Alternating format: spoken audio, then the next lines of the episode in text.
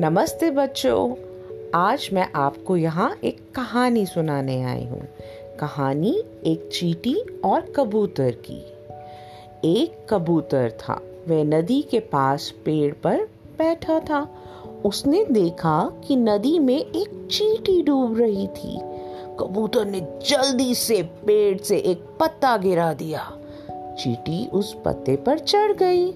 कबूतर ने उसकी जान बचा ली। चीटी ने कबूतर को धन्यवाद किया। तो कैसी लगी तुम्हें ये कहानी? अच्छी लगी? और क्या सीखा हमने इस कहानी से? हमने दो बातें सीखी। पहली, कि हमें दूसरों की मदद करनी चाहिए। और दूसरी बात, कि कोई जब आपकी मदद करता है तो उसका धन्यवाद करना चाहिए।